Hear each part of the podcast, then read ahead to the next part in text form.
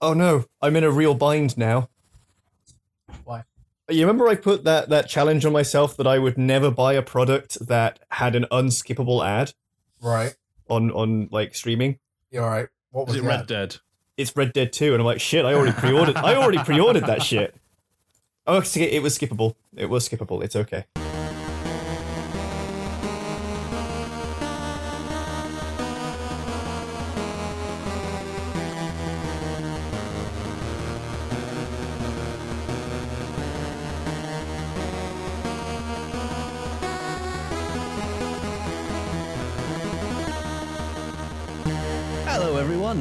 Welcome to the pre-show. Although, is there going to be a lot of pre-show today? We've already, I think, we've already got bumper material from talking before we went live. Oh wow, awesome. Yeah, I'm pretty confident there's a good bumper in there. Excellent. In that, I already know what it is.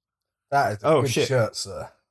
Ah, my avatar shirt. Yes. Oh, it is Avatar. I see it. Yep, it certainly is. It is both avatars. It is Ang and Korra. Mm. Nice. Yeah, very cool shirt. I like this one a lot. I can't remember where I got it. It was one of the online t-shirt places, like a Hmm. Qwertee or something. Yeah. And for our podcast listeners, I am wearing a shirt. The things you miss out on when you only have the one sense medium. yeah, this is why you should Wednesdays at 8 p.m. British time. Go to twitch.tv slash dangerously unprepared where you can look at me while I'm doing this. You can't yet look at my fellow hosts. Uh, hi, C. Windsor. Thanks for joining us. We need to figure out a way to, to like get that done.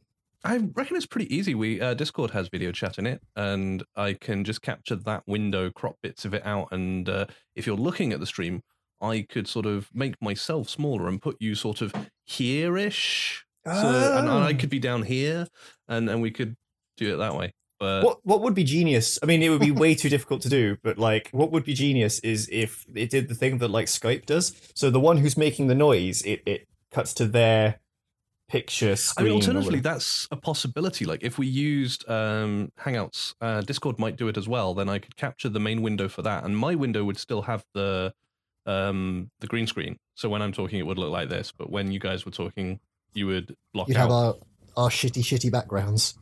yes. Uh, so we should definitely, at some point when we've all got time, and like we're not actually doing an episode, we should experiment with that, I love Hmm. this idea. and we should probably discuss it when we're not doing an episode, which we currently are. Hello, everyone. Let's be entertaining. Woo! I'm juggling. but you can't see it yet because we haven't worked that out. Yeah. Also, I'm not juggling. I was lying to impress everyone. so have you guys seen the uh, the reviews for Venom have come in? No, No. I didn't even realize it was out until today. Yeah. Is it? Is it doing really badly?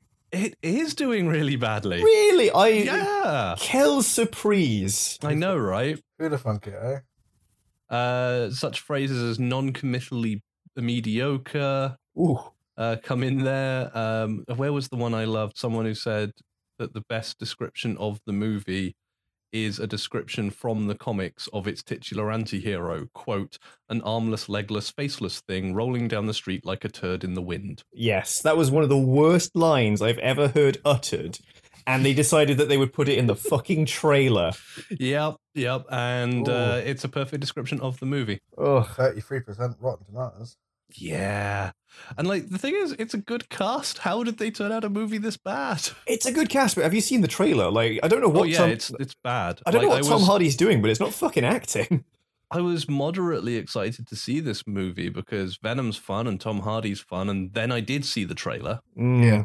and then I became uninterested in watching the movie. I, I thought it'd be interesting because it, it when you do something focused on Venom, you don't just have him as a Spider-Man villain. You can have him as this kind of he is kind of a vigilante. He's yeah, he's anti-hero. It's an anti-hero movie. um, but God, it just ugh, I don't know. Also, when you're throwing, it's, I'm assuming Carnage is in there, based on I've some no of the, idea. Yeah, based on some of the stuff I've heard. So it's like it's very difficult to do. There there are other symbiotes in it, aren't there? So Yeah, I'm trying to think which Supposedly. what other symbiotes there are. There's like Shriek and Carnage. That's all I remember. Quote, directed with flat, joyless competence by Ruben Fleischer. Oh, competence. No. Competence, joyless competence. Oh God. Was that just is that just a rib on like that's a very German name is Ruben Fleischer. That's that's a very German review, just like joyless competence. yeah, you're right. That kind of is, isn't it? Yeah, it's it. They're not good. I was just reading some of the highlights before we went on air, and I was just like, "Oh, these these are bad. I'm gonna have to share these." See see if you find one. Can Tom Hardy play comedy? Hyphen intentionally? Oh, Uh, oh, apparent, apparently you can't be heard. One second. Um, let me attempt to fix that right now. Okay, good. Sorry, I had a, a complete rebuild of the computer, and some things are not set back up right Oh, no. yet. That is why there was no Sim stream on Monday, but Sim stream should hopefully be returning uh, next week. Anyway, Ah. uh, so after spending some time on my own trashing Venom, uh, now that you guys can be heard, have you been up to anything this week? uh, buying cosplay supplies, Awesome. And like a shitload of it arrived today actually. Who, who are you doing? Uh, so for Hib- for Hibana and for uh, Halloween, I'm going to be doing uh, Jennifer from Clock Tower Okay. and also Janine from the Real Ghostbusters. ah. And my, gla- Suitably spoopy. my glasses arrived today, and they are fucking perfect. Excellent. Because we are, of course, recording on the 3rd of Spooktober, We uh, are. the start of Kyrie's favourite month. Mm. uh, which is a pretty tolerable segue if we've got nothing else to talk about. Spooky. so yes, uh, very much an unplanned, dangerously unprepared episode. But as it is the month of Spooktober, uh, Kyrie suggested we talk about things that have spooked us out in media. Unless that's a terrible idea for a show, in which case I had nothing to do with it. I think it's a pretty good thing. There's a, an awful lot of breadth there, and we come at it from some very different angles. Yeah. Yeah. From the uh, angle of the connoisseur to the angle of the person who is generally sort of nonplussed by it all. Yeah, I was going to say like you're not a you're not a horror fan. So Well, I've been actually sort of having a little bit of think about that, well, Ooh. with it being Spooktober, and I've come to the realization that's not entirely true. Ooh. Uh, also, yes, C Windsor, it is Mean Girls Day because it is both uh, October 3rd and a Wednesday. So, fucking yes. Uh, I only regret that I had nothing pink to wear. Aw. Uh, well, actually, apart from um, this. So, uh, on, on Wednesdays, we do wear pink. It's fine. it's um, May Day for me. Uh, but yeah, uh, I actually like horror a bit more than I thought. It's not horror I dislike, it's jump scares and slashers. Ah, Mm. yeah. And the more I look at it, like some of my favorite media, uh, Alien, uh, I The was- Shining, Carrie, like these things are horror. They are. I like psychological horror. I like creeping horror. I like tension horror. Uh, even body horror to a degree. Like Hmm. The Thing is one of my favorite movies. The Fly. And uh, The Fly, I love. Yes, Good. See, okay, I, cool. I'm not. I'm not a fan of body horror. that's fair. I can deal with jump scares. I can deal with slasher flicks, but body horror just seems one of those things that make me go no. I don't know. I mean, I can deal with some bits because I don't mind zombie flicks, and they can be quite body body horror-ish. Yeah, I mean, so like body horror is just this sort of like you know the the corruption of the body by supernatural or, or Yeah. alien means, and a lot of zombie films you'll have that. I mean, I mean, I li- I like Evil Dead. oh wow, yeah, now that's And that's definite got- body horror. Yeah, Yeah, which is one I mean, of the there- it's one, one of the caveats in not liking body horror. That's one of the Hmm. ones I'm like, I'm somehow okay with this. Evil Dead falls into a catch-all I've had for a long time. Uh, back when I was still maintaining I didn't like horror as a whole. Uh, any funny horror doesn't count. Yeah, Comedy so horror. yeah. Evil Dead, Zombieland, Cabin in the Woods, uh, they all count. I should probably say like Evil Dead two and three more. Yeah, not than- so they much- are funnier, Yeah. The first one is is funny, but also just has their moments. And we're not. I mean, I assume we're not talking about the the, the remake, the the reboot. I've not seen the reboot. So. No, the originals are the only ones I've seen. Fair enough. I've not seen the TV series as well. 'cause apparently, apparently it's meant to be okay. I wasn't even aware there was a TV series. Oh, uh, Ash and the Evil Dead. Yeah, it's, is it Yeah. Netflix original? No, I think No. it's It might be uh, Hulu or something. Oh, okay. Ah, one of those. Okay. Yeah. Yeah, well, interesting. Um, maybe I'll check that out if I ever see it because Evil Dead is quite fun. Yeah, the the um the remake was sort of like, what if we did this but played played straight rather than uh, right. So rather than being a funny-ish horror movie, Yeah, just do it as a straight horror. Ah, It- it seems to be it's, a, it's an um, interesting idea. it seems to I think I'd like that less. Yeah. It seems to be a Prime show. oh, Oh, uh, right. Amaz- Amazon. Amazon. Okay. Okay, yeah. so I have that. Sweet. I I never look at Amazon Prime because there's never anything there I want to watch. I don't know, like the entirety of the like uh DC animated series stuff is on there. Yeah. Like the old Oh, Batman the they? animated Batman the animated series, Justice League animated is all on there. Yeah. Uh, I did Young, not know that. Young Justice is on there. Oh my god, that is incredible. That is a great show. Actually, Yeah. now I know that's there. I will be watching some Season Amazon three is coming soon. Oh, I can't wait. because I know DC are getting their own streaming service, so I Yes, assumed so- it had all been taken off of all streaming networks for that reason. Uh, I haven't checked recently, but the last I checked was literally like the beginning of this year, and it was all on there. Um, okay, I hope may- it still is then because I want to watch Young Justice. Okay, reading the, the, the basic like blurb for Ash versus the Evil Dead says Ash has spent the last thirty years avoiding responsibility, maturity, and the terrors of the Evil Dead until the dead, a deadite plague threatens to destroy all of mankind, and Ash has become mankind's only hope. God help us all. Okay, And it's that you know, sounds yeah. it's still Bruce I was just thinking Campbell and Sam Raimi involved, and yeah, Fair Huh. enough. But uh, it's the originals on Amazon Prime are always garbage, as far as I can tell. But this might be an exception. Hmm. Although Uh, I believe it was Amazon that saved The Expanse, so maybe I have to give them some credit there. Because there you go, that's sci-fi with a bit of horror in it. Yeah, I only watched the first episode of The Expanse. I've read all of the books and have Mm. pre-ordered the next one. Um, it's it's lovely. Uh, it's hard-ish sci-fi, hard-ish. hard-ish. Like they uh, they acknowledge thrust gravity, inertia, uh, parabolic orbits, Oh, okay. um, spin gravity, um, microasteroids converted into colonies. Like there's uh, parallel evolution of humans in different environments, Huh. uh, linguistic evolution as well, based on the sort of collective groups that founded different particular colonies, uh, and very much light speed limited. Uh, so it's Okay. I say it's hardish because there is the one fantastical element that turns it from that into something bigger. What's that? Uh, it's the proto molecule. It is an alien uh, intruder into our solar system. Uh, The premise of the book is that they discover that one of the moons of Saturn is not a moon. It is a captured asteroid that was launched at our solar system uh, by a fantastically advanced civilization a long, long time ago You got caught by the planet's gravity. got caught by the planet's gravity rather than hit its intended target. And when they discover that, it all kicks off because Right. it was a delivery system that had not yet delivered its payload. Then then it does. Oh right. Okay. so it gets interesting. And that opens up um, because very quickly you realize that the alien technology is capable of doing things like just handily ignoring the laws of inertia when it wants to.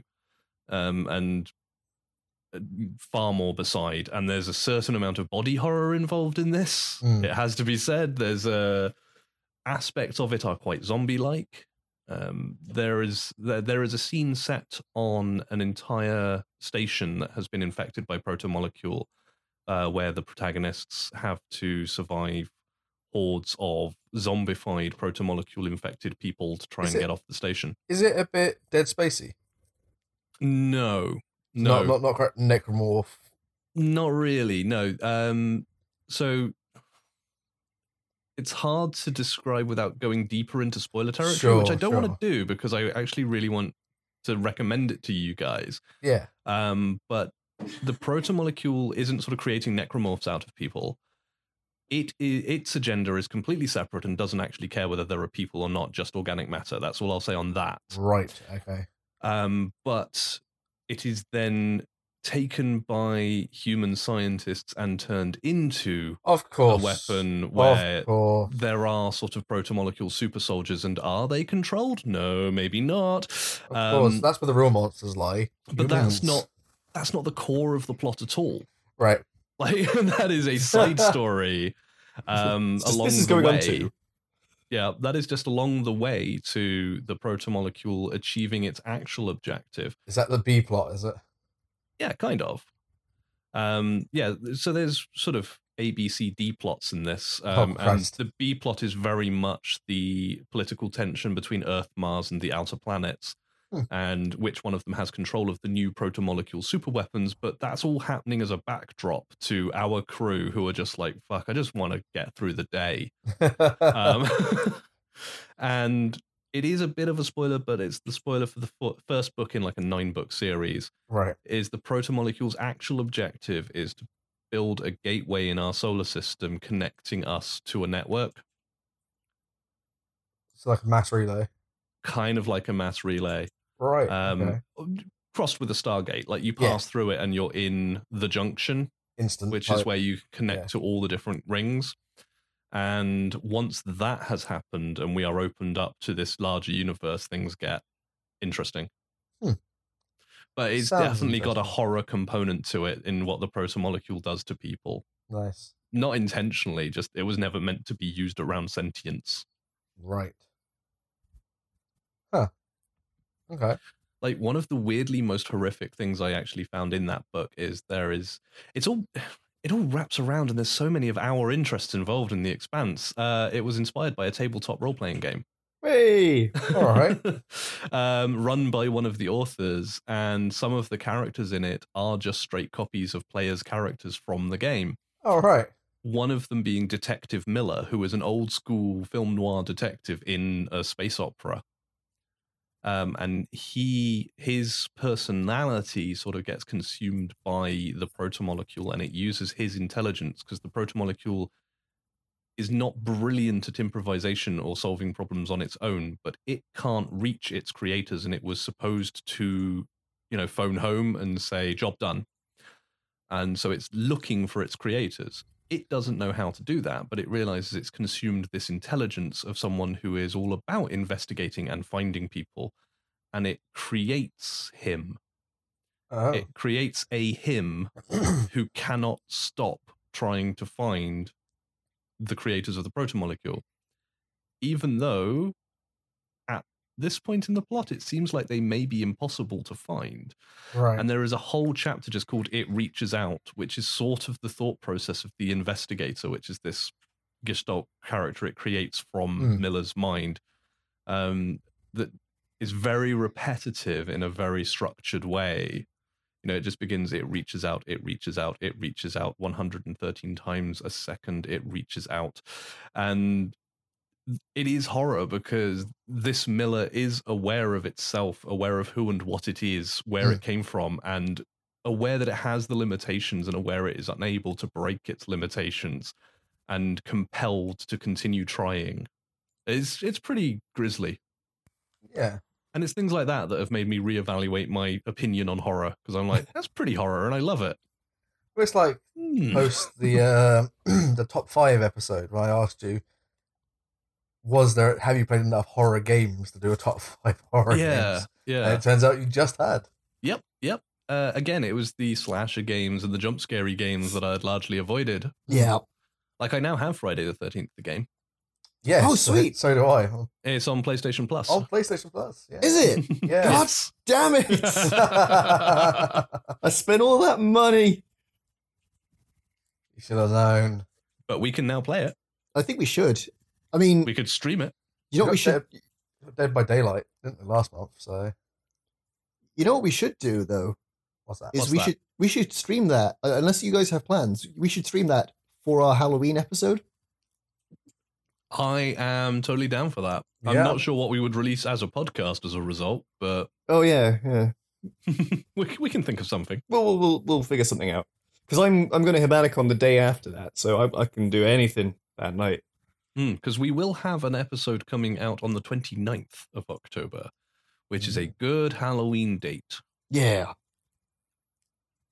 So I'm game. Cool.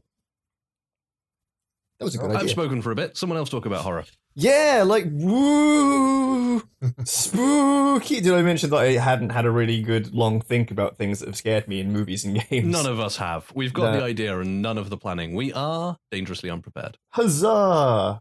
I mean, Jack, do you want to do you want to take the ball and and the, the scary, spooky dead ball and roll with it? I can remember one of the moments in not recent years, but say in the last ten years Hmm. that always sticks to mind when it comes to something that, that got me.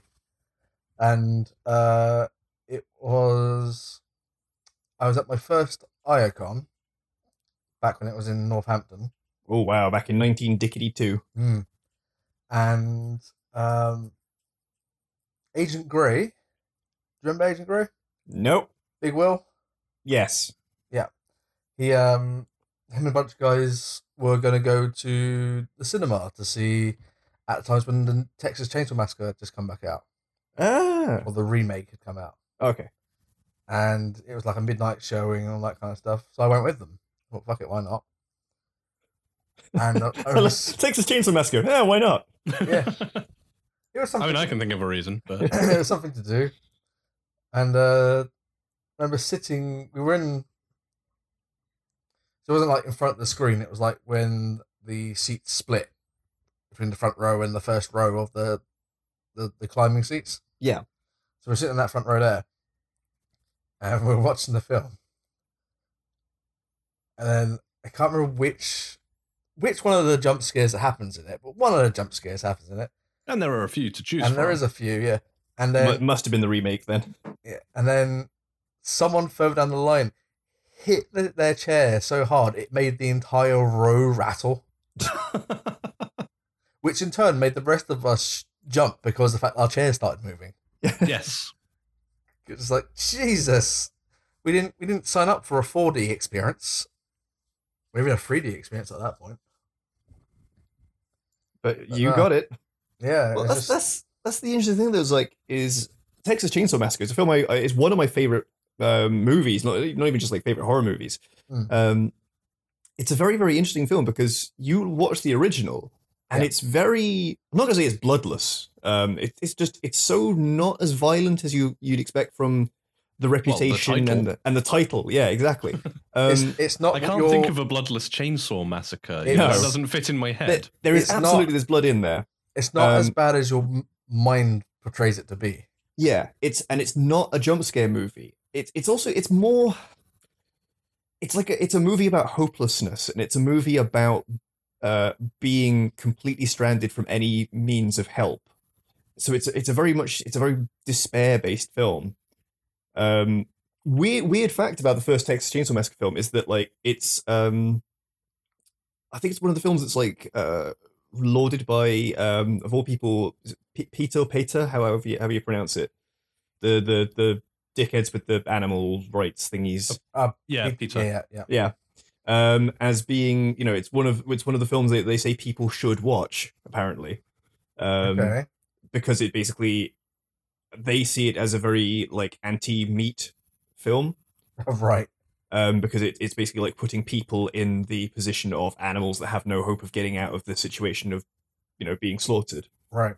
um, Hmm. and it's sort of set on this old um, meatpacking plant and ranch and that sort of thing the creators have said oh yeah that wasn't what we were aiming for but you know if you want to if you want to enjoy the film cool go for it um, but it's it's an interesting way to look at it but yeah it's it's a much more sort of cerebral film than the reputation or indeed the title will will make you think um, the sequels just generally tend to go a bit more into you know guts and blood and Yeah. chainsaw revving. Um, but no, it's, it's if you want to look at a very interesting bit of of horror history, Texas Chainsaw Massacre is quite a, an approachable film. Interesting. It's not one I've ever watched because of the assumption. Yeah, yeah, Uh, and I'm not going to say oh, there's no there's no violence, there's no like gore and in there. It's just it's way less than you'd expect. There's there's a Cool. lot more based on what you don't see and what you barely see, Mm. um, and whether that is because of intention or because like they had very very little to to go on in terms of money. Um, it, it does have one of the scariest backstage, uh, like behind the scenes moments of a film I've ever heard of, though. Oh, uh, which is that the director, whose name uh, evades me at the moment, um, was one of those sort of perfectionist guys. I was like, we're not, we're not getting out of here until I've got this scene done right. So you guys are going to get this scene done right. Toby Hopper. To- yes, uh, T- Tobe Hoop- Tobe Hooper or Tobe Hooper. I don't know. Um, Hooper, yes, not Yeah. Although Dennis Hopper was in the sequel, which is very, very weird and besides the point. Um, but yeah, basically they were like, uh, we're going to get this scene done right, and they're filming in this uh, dining room, and they're in Texas, and it's the middle of July, Right. and they're on a set with all the lights shining down on it, and it's like I said, it's the middle of July in Texas, indoors, all crapped in with all the, the, the crew there and all the lights down on them That's hot. and all the food that's on the table Oh Is- no. is actual food like it's not prop food oh. Mm. so it very quickly starts to rot and they're all there and it's just th- anything goes wrong right cut start again from the beginning something goes wrong cut start again and they were in there for hours and hours and hours and basically they couldn't get there was a bit where they had to um gunnar hansen the guy who plays leatherface had to um like draw blood he basically had this you know like a trick knife kind of i keep motioning with my hands hi podcast um, get like a, tri- a trick knife where you basically what you motions press are you making? I can make them for you. uh, like, imagine like I'm, um holding a knife and stabbing my palm. I'm gonna Uh. wait to see what your thing is. Yeah, that'll do. And it's basically it's, it's it's it's a knife with a with like a little button in it where you press it and like fake blood comes out of it. Yes. And Okay. he's and he's basically supposed to cut this girl's finger to make her bleed, uh, and all this fake blood would come out. But they'd basically been in there for so long that he's and he was in the costume, so he was under this mask, Oh, and big apron and everything, and the wig. And he, in his own in his own words in like interviews, went, "I literally just I fugue stated, I lost myself." And he was and he was like, "Okay, and now do this." And I was like, I just completely remember getting it into my head. Okay, now I use the knife on the girl. And he oh just no. And he apparently came very very close to just literally just stabbing her in the finger to try and draw blood. Because It would have worked. Yeah, he, it would have worked, but he was that delirious from like you know dehydration and the heat and all that sort of stuff, and from the fact that they've been doing it this one scene for hours in this horribly unventilated room. And it's like, jeez, oh, things like that, like backstage stories and, and behind the scenes stuff, can be absolutely terrifying. Yeah. Mm. Uh, he, he Nice. like, Gunnar Hansen did also have a very interesting. He, he died recently, I believe, but he, he had a very interesting thing where he was talking about seeing the reviews come in when the film first went out, and uh, he said he saw someone describe it as uh, scab picking of the human soul. And he It's said a he read. great description. It's great, isn't it? He said he said I read that review and I, I laughed myself and went, "We're gonna make a million dollars." nice. I have to say that my, my horror wheelhouse, and this is games. Hmm. You know, I did. I tend to. I've played more horror games than I've seen horror movies. Yeah, and there's there's a lot to sort of again there's a lot of different scope there in terms of jump scares, in terms of Yeah. dr- uh, Mm. dread based games. yeah, I have no interest in jump scares in gaming or movies. Yeah, I mean, you know, my my earlier looking at it, like, the earliest games I played that could fall into the horror horror genre would be stuff like Castlevania and uh, Splatterhouse oh Splatterhouse. sort of thing. Yeah, Um, because at the time I didn't really play many um PC games. mm. Sort of things. I never played stuff like The Seventh Guest or uh, even Maniac Mansion at the time. I'm not sure Seventh Guest really falls under the category of horror. Well, It's- this this this is the thing. Like you can look back at these games, and some of them have aged in such odd ways where they now don't really resemble a horror game. Like Castlevania that you mentioned as well is another good example where it's like it is just a side-scrolling action Yeah, platformer. It just happens to be that some of the enemies are spooky ghosts, Yeah. and it's like, yeah, I mean, I just feel like Seventh Guest is a puzzle game with a lick of horror paint on it. yeah, Oh yeah, I mean, I'm not saying that that it was a particularly scary game, but Not like um, Night Trap. oh my god, watch out behind you! Holy shit! When is when is that out? Oh, what the re-release? Yeah, I don't know. it was like it was like I remember them Uh. saying it's out soon back in like March of this year. Hang on, I've Hmm. got They're supposed to get a PS4 release for it. Because that is a that is a stream I would love to do. Because you know what? It is not only is it Fright Night Friday, but it's FMV Friday too. Yep, it's it fits on both.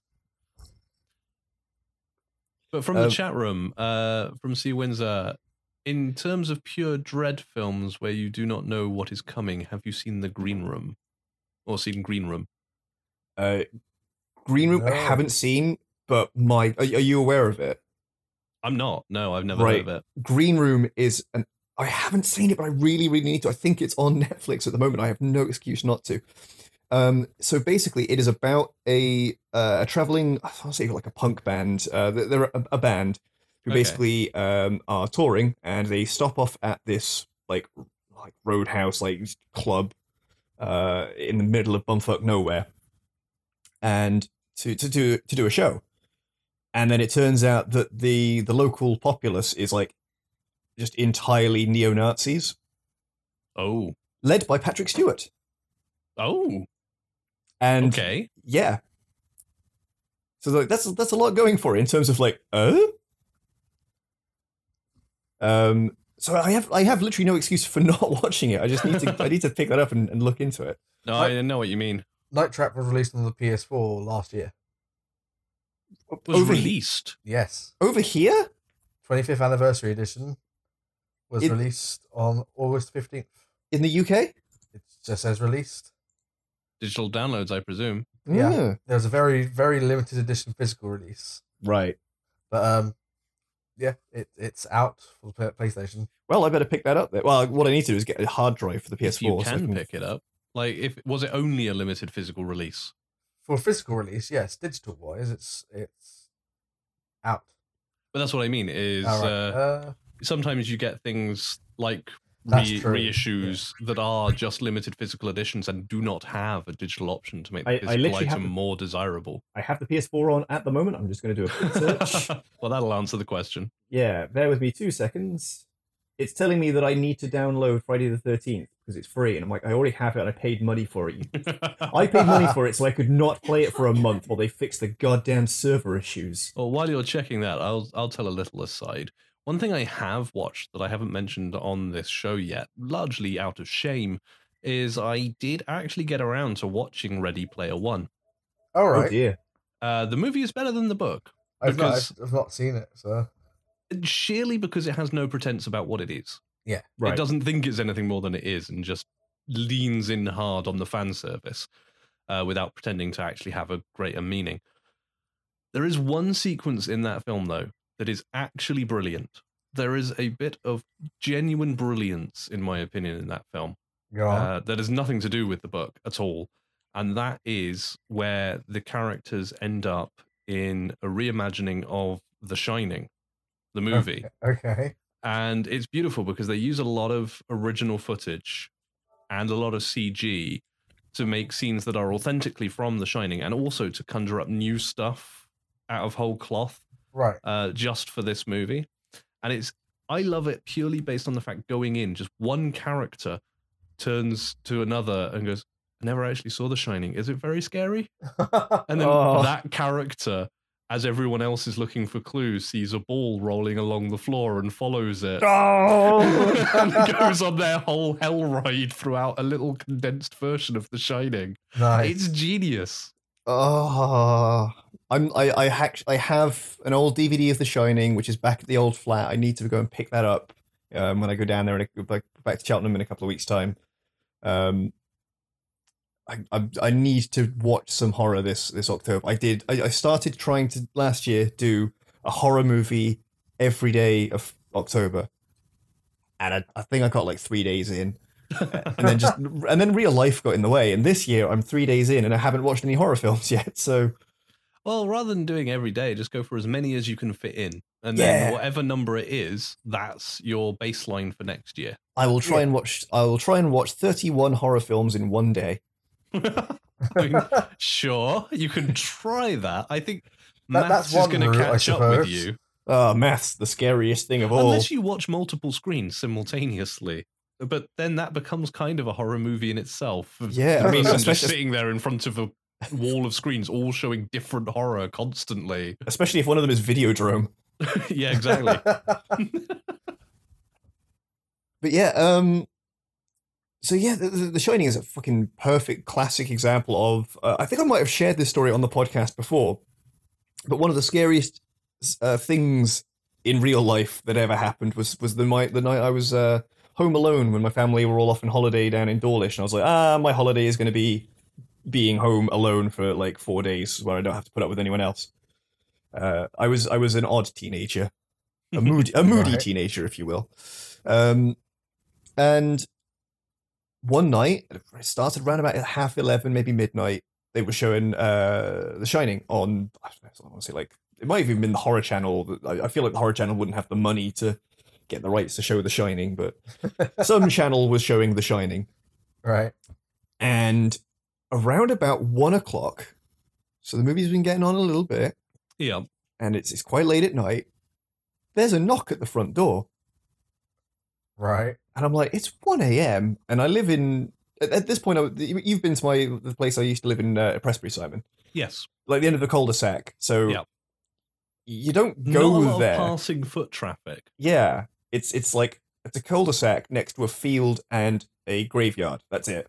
Oh, and Yep, GC, I, G, I feel like being next to the graveyard is significant for this storyline. Um, and so there was this knock at the door, and I go, "Well, I wonder who that could be." And I, in retrospect, I don't know why I didn't look out through the curtains because from the living room you can see the like the entire front of the house. Uh, but I went, I went straight to the door and opened it, and it was one of my neighbours in a dressing gown, asking if we had any sugar. And it's the only time I've ever had a neighbor knock on my door and ask if we had if they could borrow a cup of sugar. At one in the morning. Was one in the morning when I was home alone watching The Shining. okay. I like to think that neighbor because presumably, if you can see the entire front of the house from the window, Yeah, you can see in through the window from anywhere in front of the house. I like to think your neighbor was just coming home late, looked in and was like, hmm, home alone and watching The Shining, are you? well, the, the curtains were drawn closed. I forget what which which way around it is, but the, you couldn't see in. Oh, right, okay. Um, but yeah, it's the only time I've ever had you know a neighbor call for a neighborly thing. Weird. And I yeah, like that. in retrospect, I was like, damn, that was really weird. not not scary, just I don't think I've Weird. ever had a neighbor come ask for, you know, ingredients. yeah, I don't think that's ever happened. It's one of those things I always thought was just purely a fictional trope. right. Now, in retrospect, I'm like, did that actually happen?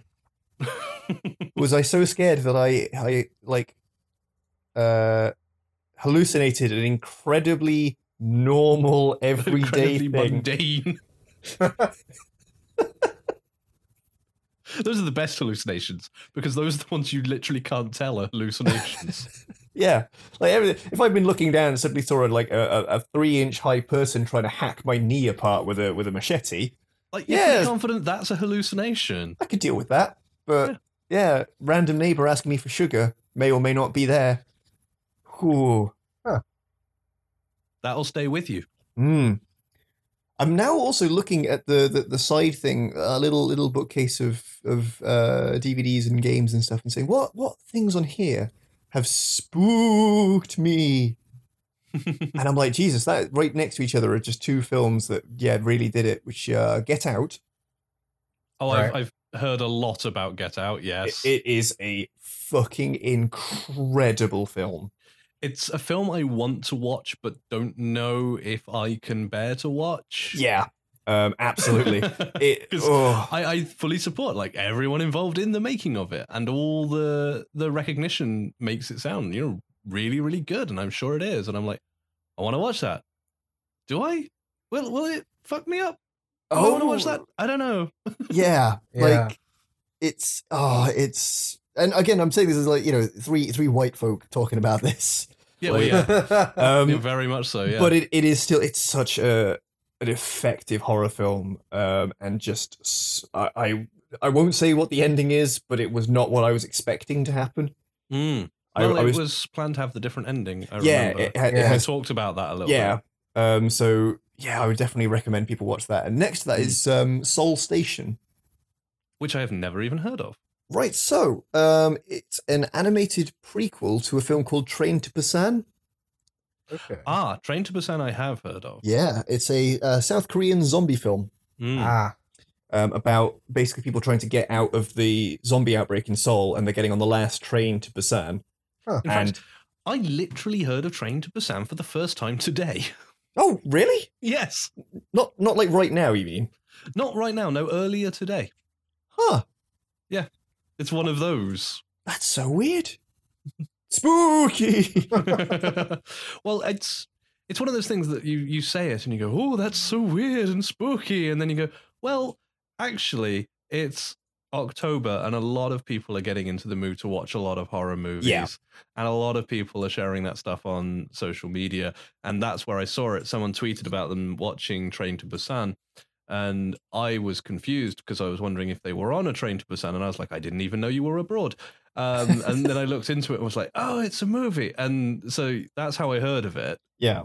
So the fact that we are having a conversation about horror movies in October and they were talking about horror movies in October, the more you think about it, the more you go, eh, actually, that's pretty makes sense. plausible. Yeah. God, you have to go and ruin absolutely every spooky thing we do. That's true, but the fact that it was that movie. Yes, Yeah. that's true. It could have been any horror movie, Mm. but Train to Busan, I also have, but have not watched. Seoul Hmm. Station, the animated prequel, is incredible. It's terrifying. It's a weirdly political film because it's it's all you know how like a good zombie film has to be drawing a metaphor to something. Some parallel, yeah. yeah, if a zombie movie is about zombies, it's a bad film. Yeah, um, and it's um, it's about the uh, homeless problem in Seoul. Okay. It's it's literally about the the way the government treats um, homeless people as less than people. Hmm. Um, Because zombies and dehumanization go well together. Yeah, and it's it's not an approach I've seen done before that I can think of. Um,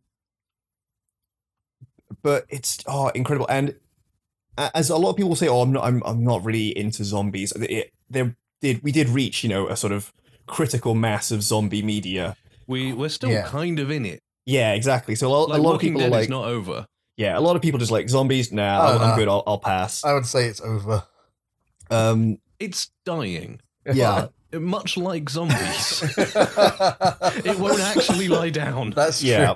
It keeps getting back up again. um, but the best thing about it though is that the scariest line, like the line that literally made me just sort of look to Rowan when we were watching it, just be like, "Oh fuck," and just terrified, has nothing to do with zombies. It's just one simple line of dialogue that just flips an entire section of the film on its head, and is just bowel looseningly terrifying. God. Um, so it would be a spoiler to say what it is, though. Oh, okay. Um, so I don't know if either of you want to watch that film. Probably not. Really? I know me No, and no, no. zombies. No. Okay. Jack. I don't. I don't mind. Okay, uh, listeners, I'm going to spoil. I'm going to spoil train, not train to Busan, Seoul Station. So feel free to stick your fingers in your ears for a little bit. Um, basically, the main plot of uh, Seoul Station is following um, this girl who's basically trying to get to safety. Um, she's trying to, uh, yeah, she's basically like trying to get her way out of this situation. If she's living Is on this, the streets, is this the prequel or the original? This is the prequel. Prequel. That's Um, she- she's- Okay. yeah, she's basically um, been having a really rough time. I think she's basically ran away from home, um, and she's uh, fallen in with sort of the, the wrong crowd. And she, I, I, it's it's no, I don't know if it's ever explicitly said that she became a, a sex worker, um, but Right. she's basically not been having a great time of things and is trying to. Uh, now that this whole situation's kicking off, like the zombie outbreak, she's basically gone right. I'm, I've, I've no matter even though I've cut ties with my family, I, I need to get home. I need to see my dad. Like this Mm. this is all just fucking weird.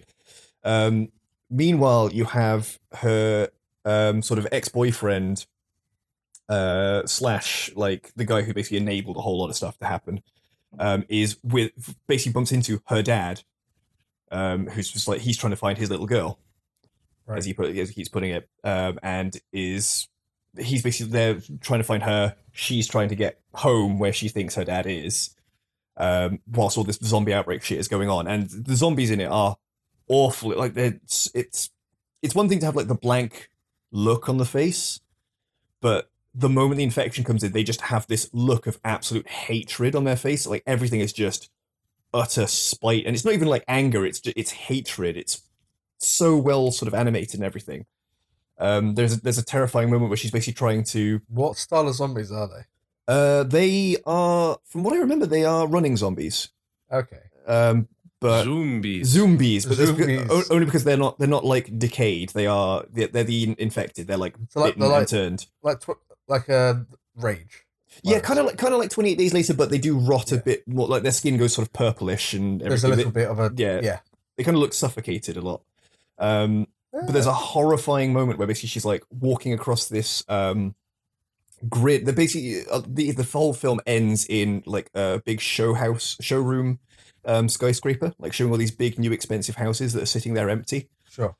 um, and part of it is like this framework, essentially like a like a metal skeleton with all these girders everywhere. So she's got to walk like a tightrope walk down this thing, while all these zombies are like piling onto the buildings either side of her, Okay. and it's like, so she looks down and there's just massive horde of zombies underneath her. Hmm. So she's like, no, don't look down, look straight ahead, one foot in front of the other along this narrow girder Right. and she's walking, and there's just very, very tense walking. And then just this loud thump as you realize that zombies are basically like jumping at her from the buildings on either side and plummeting down and like landing on the girders either side of her or in Oh, front of her or behind her and just thwacking off it and falling down into the mass below. And so it's just like, okay, tightrope walk, but also you're getting, you know, Rained pelts- on by zombies. raining zombies. But she makes it through. You're like, oh, thank fuck. This is like, God, it's all like the tension building and she gets into the, this big skyscraper showroom thing. She's like, "I'm gonna f- hold down here for for the night." Yeah. because like nothing's made it in here. At the same time, her boyfriend and her dad are coming up the the stairs, and they finally bump into each other. And the guy's like, "It's okay, it's okay. I found your dad. We're okay." And she basically like looks horrified and says, "That's not my dad." And it's it's her old pimp oh. Mm. and it's the most and then you his smile you realize is just this it's not this warm happy smile it's just this oh it's horrible like the- Yeah. the, the, hope moment you get brought to just gets dashed instantly and it's like it has nothing to do with the zombies outside it has nothing to do with the threats that they've come through and it's all just oh oh no Yeah, that's pretty gruesome. it's Wow. horrible uh, and that film That- i will i will say does not have a happy ending Jeez. um, That's the prequel. that's the prequel. Um, Seoul Station is sorry. Uh, Train to Busan is sort of following on from that. It's about the last train getting out of Seoul. Sure. Um, and yeah, it's about a guy and his daughter on the train, and like I think someone on the train is infected. So it's it's a locked in, you know, Yeah. uh, sort of like a Infection reverse siege. spreads. Yeah, infection Yeah. spreads because you can't get off, you can't get out, and it's a long train journey from Seoul to Busan. Mm. I think the distance is something like it might be like Manchester to London. Yeah, that's pretty lengthy. Yeah. So yeah, that's a damn good horror film, and I would thoroughly recommend. I am I am now stopped talking about it. People will not know that I've stopped talking about it, but you know. So yeah, those are some recent horror things I've seen that have really affected me. I can remember um, a game in recent years that's really got to me. Oh, Yep. And it was um, Dying Light. oh, um, yeah, I've played a little bit of that. Yeah. So, for people who don't know what Dying Light is, it's a zombie open world survival horror game uh, from Techland. With The- parkour. Parkour, yeah. And Techland were the guys who made the. Uh, they are the new team who made the original Dead Island game. right. So they went on and created this new company, Techland, and then made Dying Light instead of doing Dead Island 2. Right. and have done which was made, but made by someone else. yes, and uh, well, Dead, Dead Island Two is uh, not even out yet, still not out. They did a, there was an expansion, like Ah, that's that's what I, keep, I was thinking. I'm sure there was a sequel. se- like no, it's like it's a continuation of the story, but it's not a it's not two. Right. Okay. fair, yeah, One point five. Yeah, it's well, Will it be out before Dying Light 2, which is coming, what, next year? Yeah, I mean, no, because because Dead Island Two has been on been on the books for a long time. I mean, the original Dead Island has probably one of the best trailers I've seen for for a video game. Have you seen that one? uh, I may the- have back in the day. It's the it's the it's all happening in reverse. Oh yeah, yeah. Yeah. So it's like it's going from the chaos into what into the hotel room where everything begins essentially. Mm. Well, the the trailer they re- released for Dead Island Two is basically this guy jogging down the street, and uh, it's in California. It's what's that famous bit of beach that they use all the time in TV and movies? Venice. Oh, there's a few, but Venice, Malibu. It might be the Venice Beach, but it's that sort of bit. And as this guy's running down the street, you can see people getting taken out behind him by zombies and whatnot. And then, if it, as the, the trailer goes on, he starts decaying, and by the end of it, he is still he is still running, but he is a zombie. Huh. Okay. It's, it's a really cool it's a really cool trailer. It's, it's worth watching, just for for the the things you see around him happening. And he doesn't you know he doesn't notice it happening. Huh. So the you know the guys behind the the, the Dying trailers are oh very good. Now Dying Light, um, yeah, it's an open world survival horror game where your your mode of transport is to parkour your way around the city. And generally, being off the ground is safer Yeah, because whilst zombies can climb, they rarely do, and they're Yeah. awkward at it. and so they're very slow. Yeah, it's very much rooftops Yeah. are safer, light is safer. The zombies become uh, they're not zombies during the day; they are at night. Right. So so Um, yeah, so during the night, the regular zombies get powered up, sort of thing. Like the it's one of those situations where the virus is stronger at night time. I don't quite know how it works, but or the sun has some dampening effect on them. Hence the name Dying Light. yes, and uh I mean, daytime is a very r- relative term in this game. Whenever you start a day, it's already like going into the evening. Yeah, and uh, at a certain point in the game, you get introduced to the volatiles, which are like the further evolution of the zombie virus in this game. It's when they, they've mutated into whatever next is designed in this this man-made thing. And the thing about them is they they react to sound.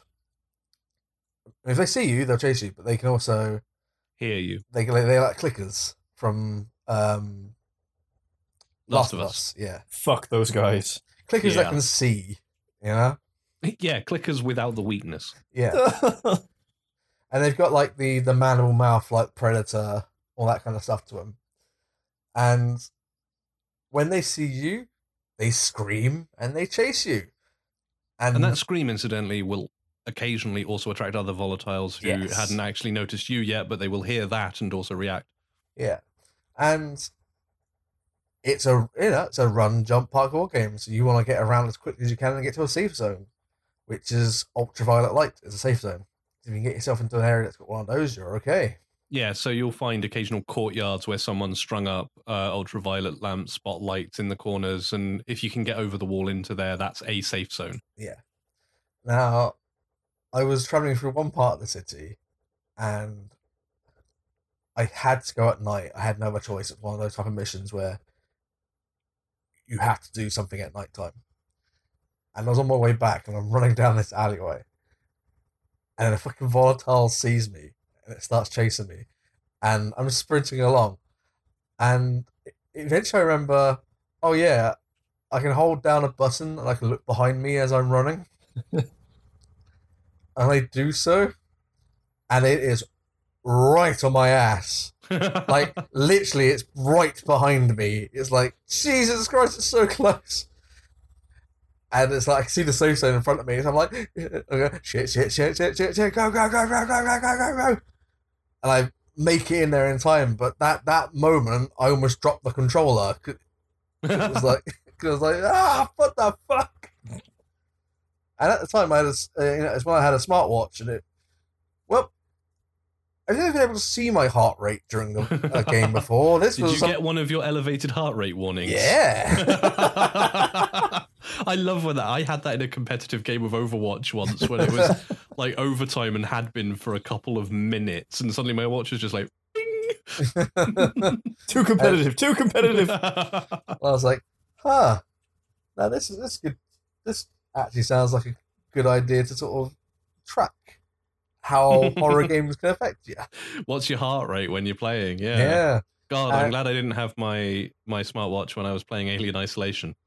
Oh I my god. I swear there's a game that's done that. Now I- that's that's a mod. If you can somehow incorporate your own heart rate tracker into the game. I swear that is actually a game that they've done before. I know that's It sounds like a VR thing that Ah. that way.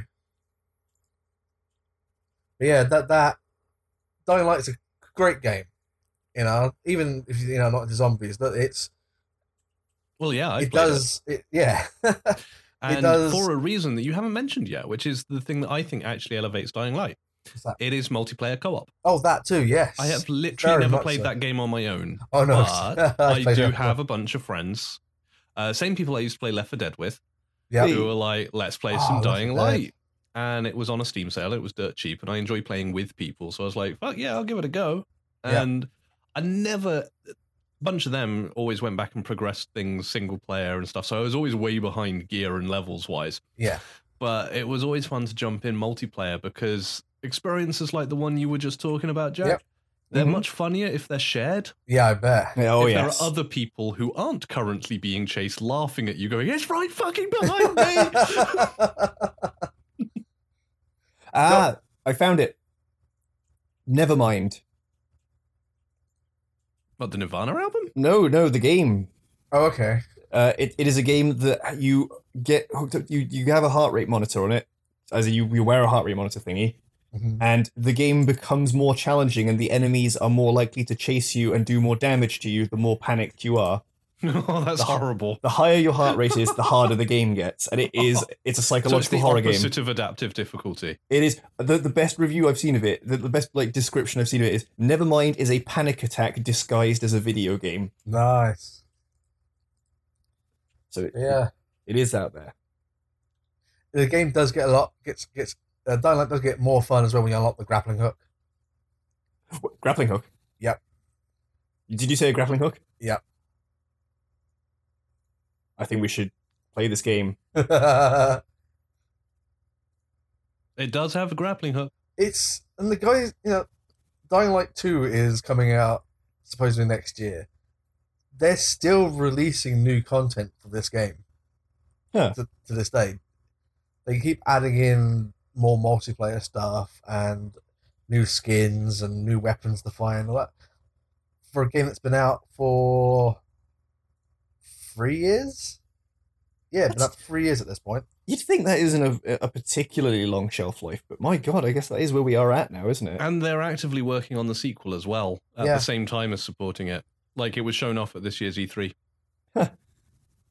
It looks interesting in that it looks like the daytime will be even safer. It looks like uh, society is starting to re-establish itself at least during the daytime. I mean, looking at it, it's the same city, Hmm.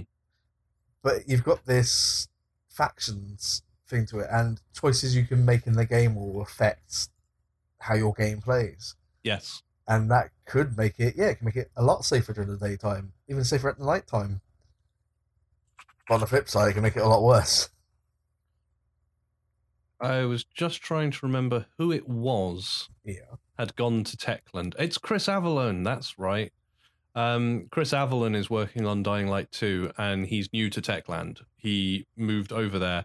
And if you don't know that name, you might know the names of some of the things he's been designer, writer, or lead designer and writer on, Mm. such as uh, Knights of the Old Republic 2, uh, specifically, Fallout New Vegas, Haven't Oh. played that, but I assume it's the, good. the best of the modern Fallouts, Yeah. I, uh, Wasteland 2, arguably the best of the modern Fallouts. It's just not actually Fallout. I've not actually played Wasteland 2. I keep meaning to. Uh, Torment Tides of Numenera, Yeah. which I have. I, I have. bought it. Yeah. Uh, like a week after release when it was like eight pounds on PS4. Um, Divinity Original Sin 2, and if we go back far enough in history, Fallout 2, the best Wow. of the old Fallouts. the guy's really good at making sequels. Uh, That's very true. Uh, Icewind Dale and Oh. Icewind Dale 2. Icewind Dale, I, uh, I've actually always preferred to the Baldur's Gate games. I don't know why. Well, he also was on Baldur's Gate Dark Alliance and Baldur's Gate 3. Neverwinter Nights 2. I never played Neverwinter Nights 2. I've only played the first one. But I think we can agree that's uh, a decent track record. That's that's pretty solid, yeah. So this is the thing, because Dying Light, the story is a bit cheese, if we're oh, yeah. honest. It's it's holy cheese. I'm not. the I'm not- mechanics are fine, but it's cheese. And then they announced, oh, by the way, we're doing the sequel, and we got Chris Avellone writing it, and everyone's like, oh, hang on, what? Because you got the mechanics right, and now you've got, hmm, okay, let's see where this goes. Because as you said, he's really good at doing sequels, and this is a sequel. Yeah. Yeah, I'm trying to think in terms of like the the online gaming stuff. I don't think I've ever been scared in an online game. Have I been scared in an online game? Does Left 4 Dead 2 count? Yeah, it's online. Yeah. As in, it's it's it's not a it's not a, uh, well, yeah, actually, yeah.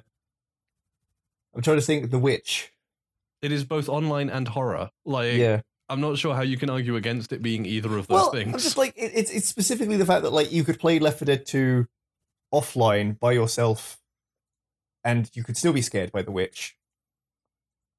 I think maybe the extra horror comes into it in knowing that you're playing in a game, and there's the witch there, and do you trust any of your companions not to go, "Hey, watch this"? I'm gonna get the crowned Uh, achievement.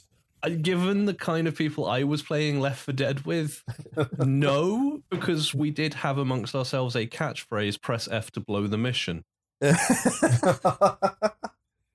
You know what? There are four hosts of Dangerously Unprepared. There are, We should Yeah. absolutely play Left 4 Dead 2 at some point. yeah, I'm game. My computer this time around can play it well. Yeah. Cool. I keep coming up with some really brilliant ideas. Now follow through with them. Never. You'll have to kill me first.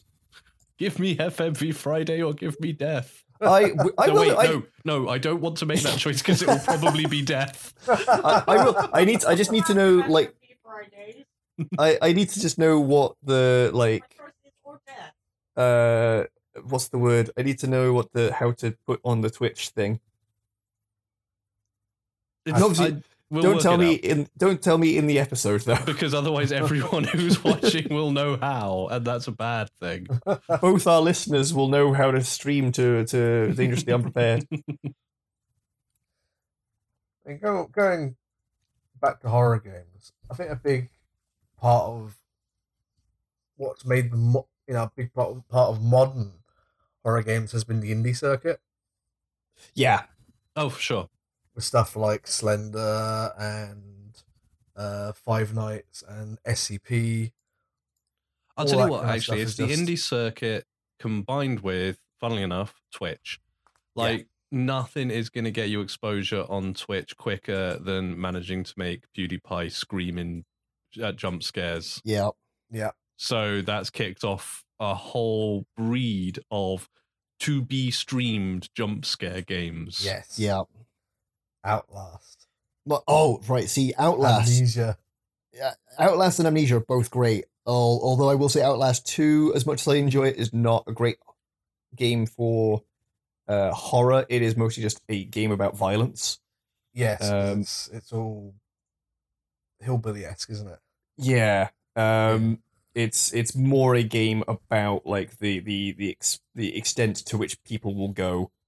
Um Well, a lot of horror is also about that. it, it That's is, fair. but this is this is it's uh, I don't know I, I don't know really how to how best to describe it. It's more a game that just like revels in how violent it can be. So it's more more of a sort of uh, imagine if uh Quentin Tarantino decided to do like a a hillbilly horror movie. Hmm. If- I, I think the way to describe the difference is that horror movies are typically allegorical or a moral story. Yeah. Uh, and then there is just self indulgence.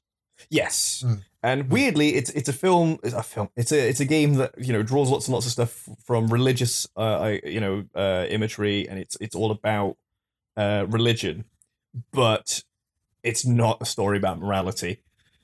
It's basically it, it is. It, it's so weird. I, I find myself like uh, defending it to some people, and at the other on the other end of the spectrum, I'm just like, but it is basically just wallowing in its own horrifying violence.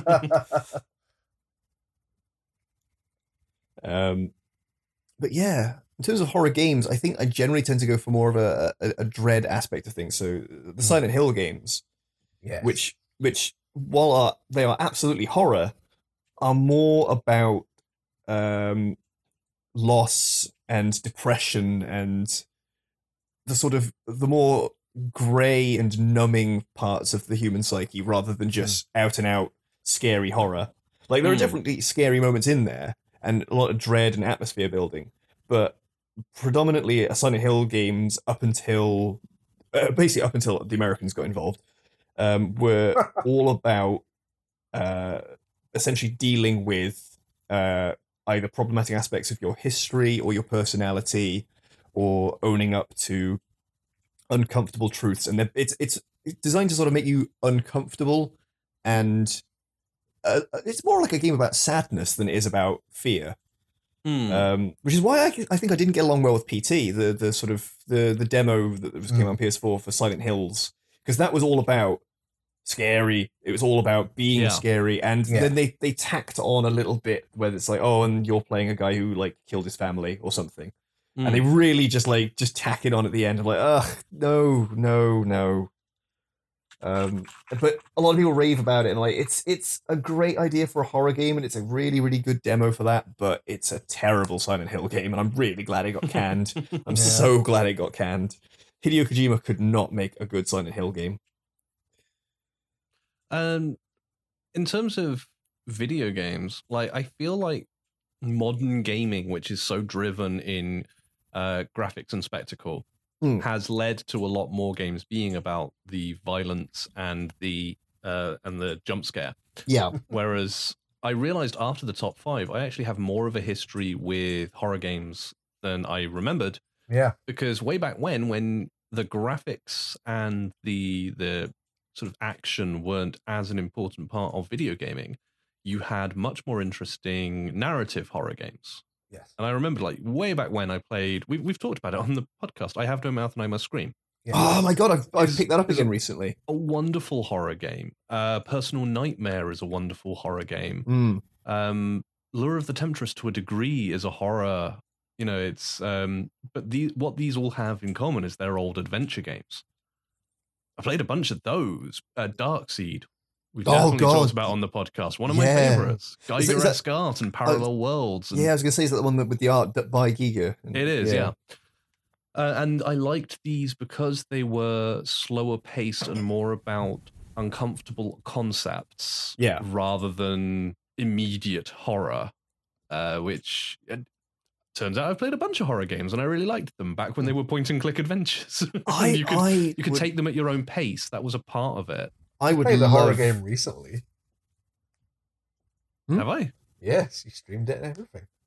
Oh, I did play Alien, Alien Isolation and streamed Oh, it. I'm not talking and that about was He's talking about Doki Doki Literature Club. that. oh, that's yeah, that's psychological horror. Yeah, that's fair enough. I still need to play that. And again, it's something that you can engage with at your own pace. Yeah. If you if you enjoyed slow build, dread, slow build, and and sort of games about uncom- discomfort and and uh, unease, I really want to see you play Silent Hill 2. I really want to see you play that. and yes, Phil, uh, in the chat room, uh, System Shock definitely counts as horror. oh yeah, Uh, it's, I mean, it's on that cusp where the the the engagement with horror became more immediate, and uh, but it was sort of a shooter with SHODAN providing all the horror. Mm. Which was fine. I like that. Uh, Bioshock is per, uh, is body horror for sure. There's a whole lot of that in there. I love Yeah. that. That that franchise is a big favorite of mine. What? Mm. And, Uh, it, and it has those sort of great moments of, you know, things climbing over your bathysphere and everything. I'm I'm mixed that on first- the franchise. That first bit when you first arrive in Rapture in that bathysphere, My cat's going insane. and that that spider splicer does attack it. Yeah. That got me for a bit. That's horrible. That was one of i- in terms of the original concept for this episode, the bits that really get you. That Yeah. got me. I I literally I loaded up BioShock for the first time. Yeah. Um, went through the plane crash sequence. Went these water effects are super pretty. They've done an incredible job with the engine. Went down the bathysphere, saw all the architecture of Rapture, and went, "Wow, this is phenomenal. This is gorgeous." And then the attack of the bathysphere happened, and I quit and went, "I'll come back to that later." Uh, like I got- genuinely, I, I bailed because I was like, okay, that was not what I was expecting. First time I played it, I got through to. I think I don't think we even did the Steinman battle, so like the surgeon battle. I didn't even get to that first big boss battle, Oh, yeah. and I put it down. I was like, I'm gonna come back to this at a later point. I did, and then I fell in love with the game. Started Hmm. it from the beginning again. It's like, right, let's do this, and then it just clicked, and I was like, this game is phenomenal. I love it. I think, yeah, I mean, I like Bioshock. I don't think I ever got, like, sort of scared by it so much, but But- I definitely got invested in it. I really didn't like the spider splicers. Yeah.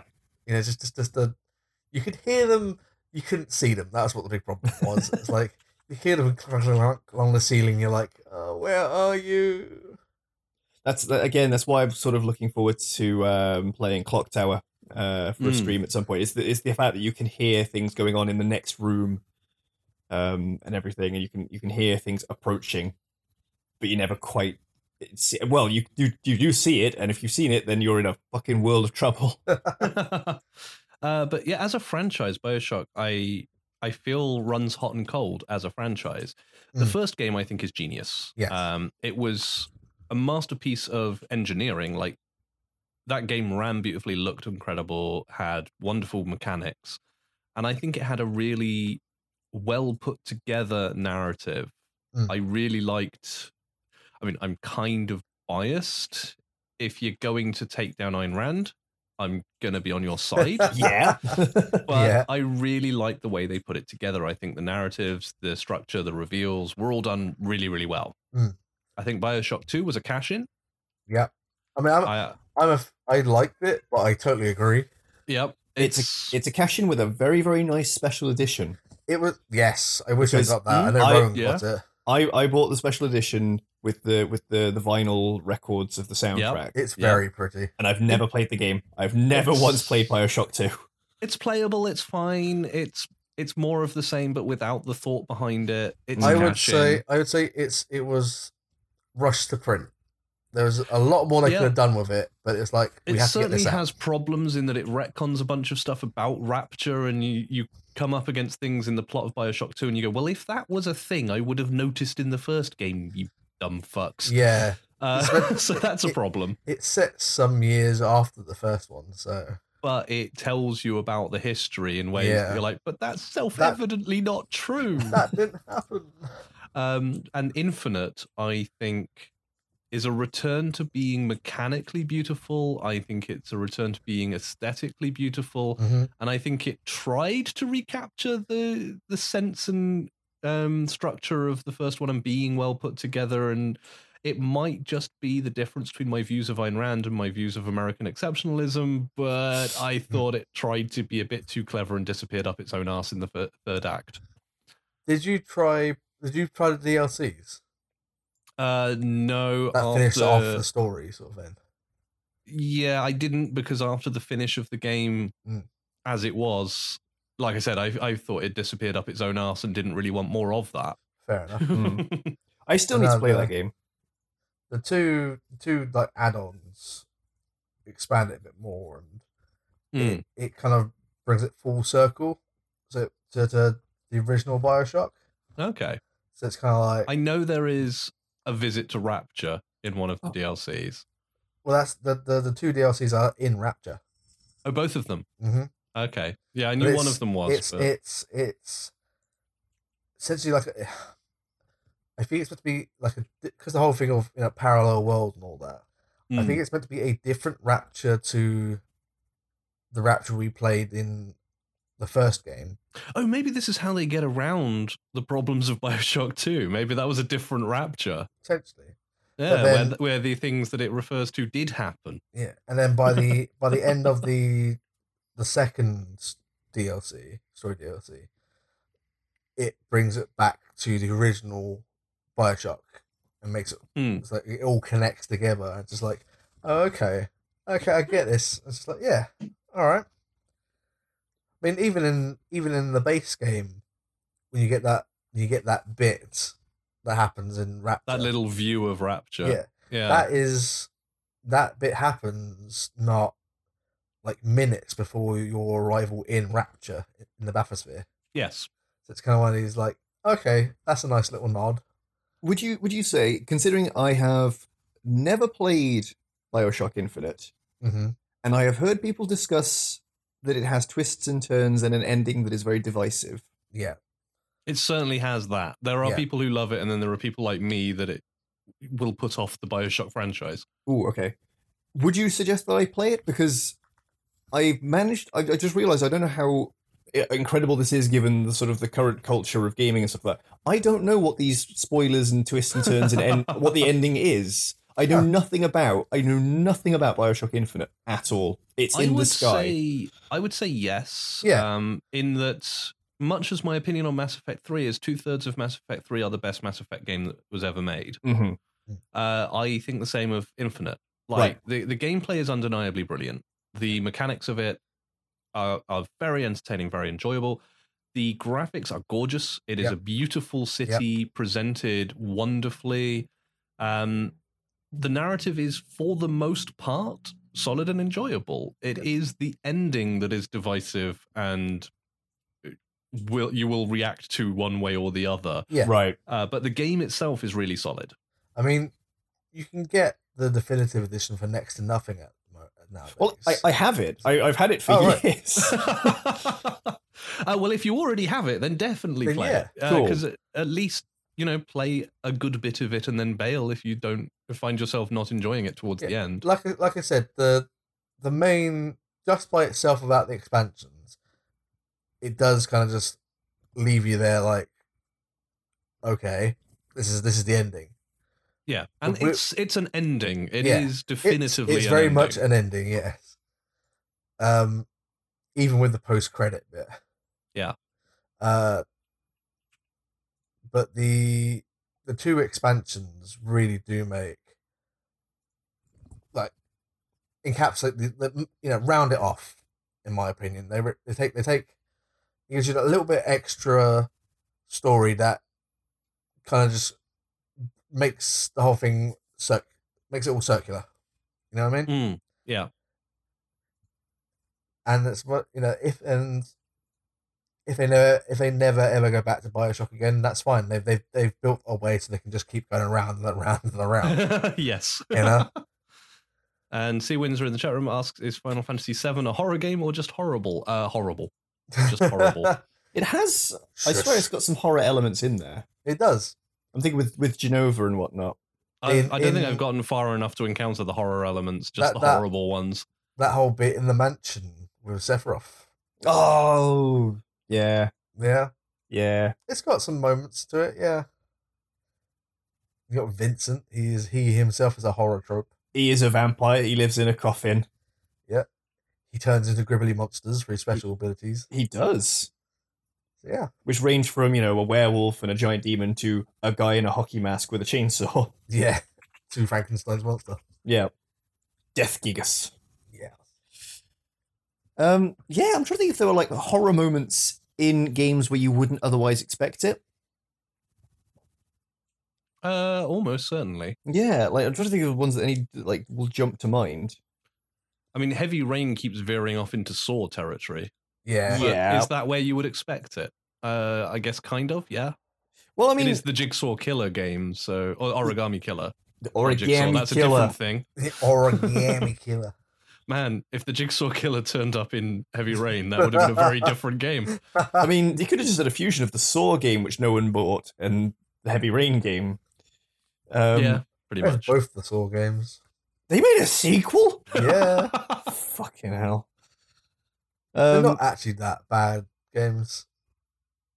I mean, don't you know? Story wise, it's terrible, but the actual interactiveness to it is pretty good. Oh, that's cool. I I say that as you know a fan of the Saw films. Hmm.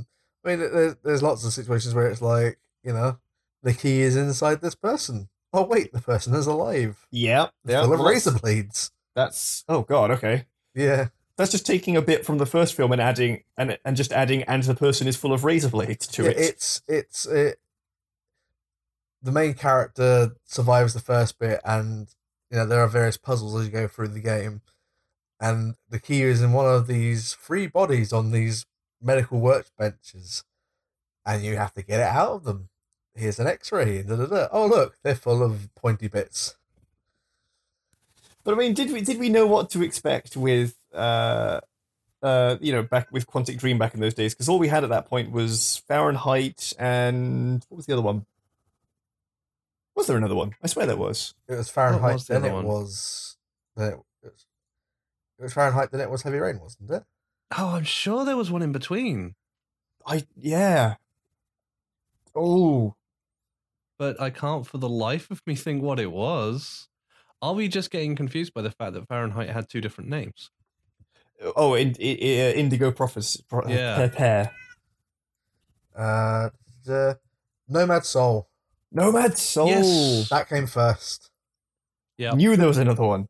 Then Fahrenheit, Heavy Rain, Beyond Two Souls, Detroit. Right. Detroit had a had a good uh, horror moment in there. I didn't. I've not It played had a couple it, of good so- horror moments. in Yeah, it. I'm thinking specifically the the, the, the um, mansion of the Doctor Moreau androids. I wasn't actually thinking of that. I was Oh. thinking um, earlier than that. The the junkyard.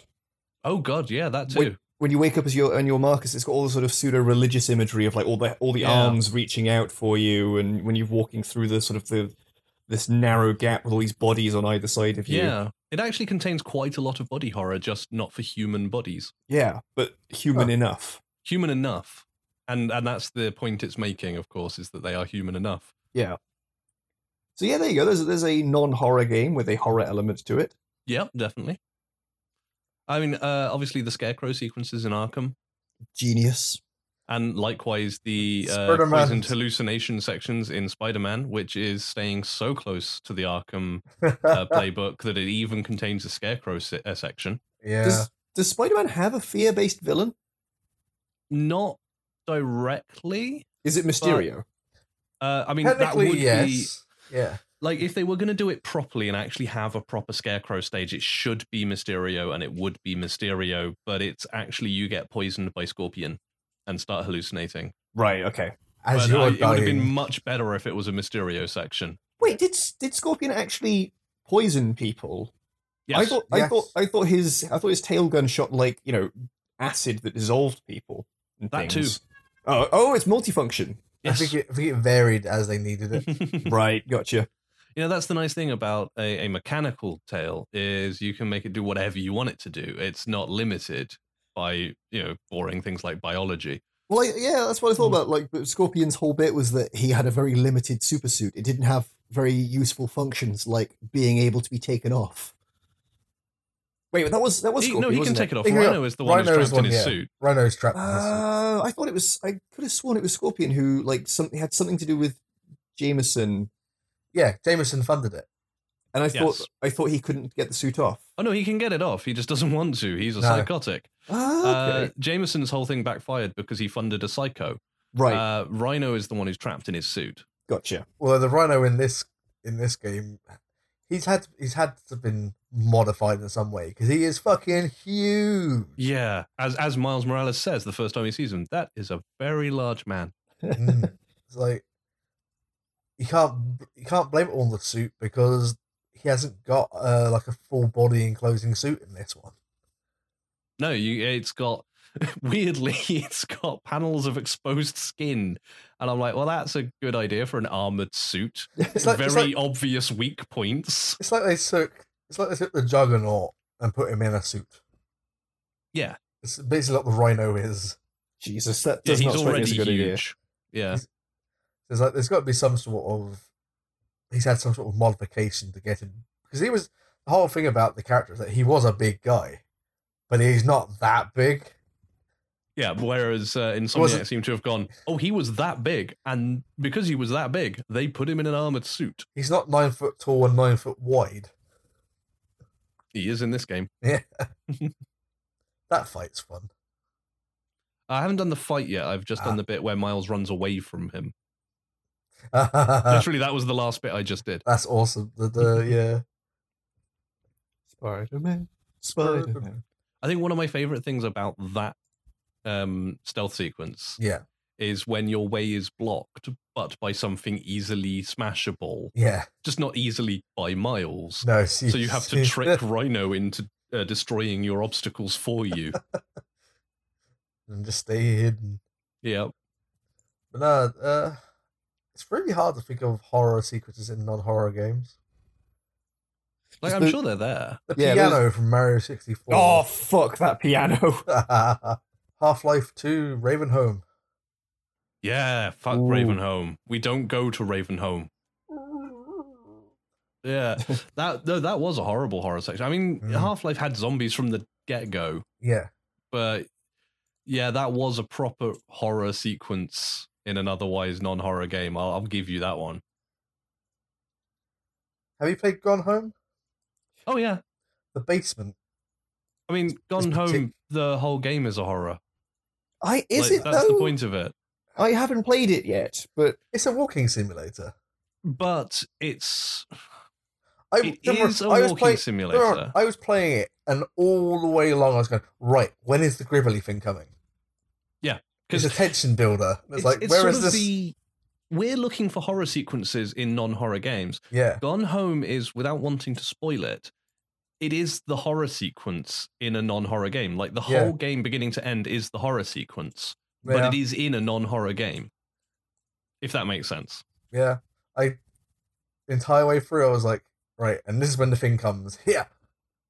Yeah, 'cause uh, nope. Okay. The the entire premise of the game is that you come home to your family home and find it unexpectedly empty. And are exploring trying to find out what has happened here. yeah, and it is very much building on the tropes of horror constantly building to the expectations of jump scares and the expectations of grisly reveals yeah. uh it, it does contain a couple of jump scares the light bulb blowing out is a, a very Yep. good example of that um but When the door closes behind you, but on the bits. It is a spoiler to say, but not a huge spoiler to say that the the resolution is that it has just been tropes building to an ending, but that is not the ending. No. It's designed to mislead. So it's presented as a horror experience, but the actual it, it's very much like a neighbor coming over to ask for a cup of sugar at 1 a.m. it seems really creepy, but it's probably just innocently mundane. probably. I've I, really liked Gone Home for that actually, it's because a great game. I, I kept thinking, oh, I'm not going to like this game, am I? It's going in a direction I'm not going to like. But Yeah. then- thank you. I was using that. Be right back. I need less mobile lighting. Um, so it's constantly building to an ending that is very much not my kind of thing. And then it never gets there. I got another one. And I enjoyed the journey. Yeah. I got one for Kyrie in a Oh. hot non-horror moment. No, Max, no. Oh, fuck off. I'm Just- missing something here. It's Max uh, Payne's Max drug Payne. trip. Oh, shit. Yes. The the dream Yeah. sequences. You gotta yeah, walk- Max Payne and walk- his never ending corridors. Walk Yeah. that very fine line of blood on the floor. I um I was thinking actually for, for moments from a game that I mean it didn't make it a horror game necessarily, but definitely scared the shit out of me. Yeah. The drowning music from Sonic. Yep. Yeah. Uh, drowning music in all platformers. Yeah. Yeah. Like like Lara Croft drowning. Duh. Yep. Drown, drowning drowning sound effects or music in all um, games is pretty horrible. Yes. Another one for Kyrie. For Especially when a glitch means it happens when you're not in the water and therefore you cannot get out of the water to oh my stop it. god! That's Wow. the worst. No, thank you. I've had that happen. Here's another one. Colonel Campbell's craziness.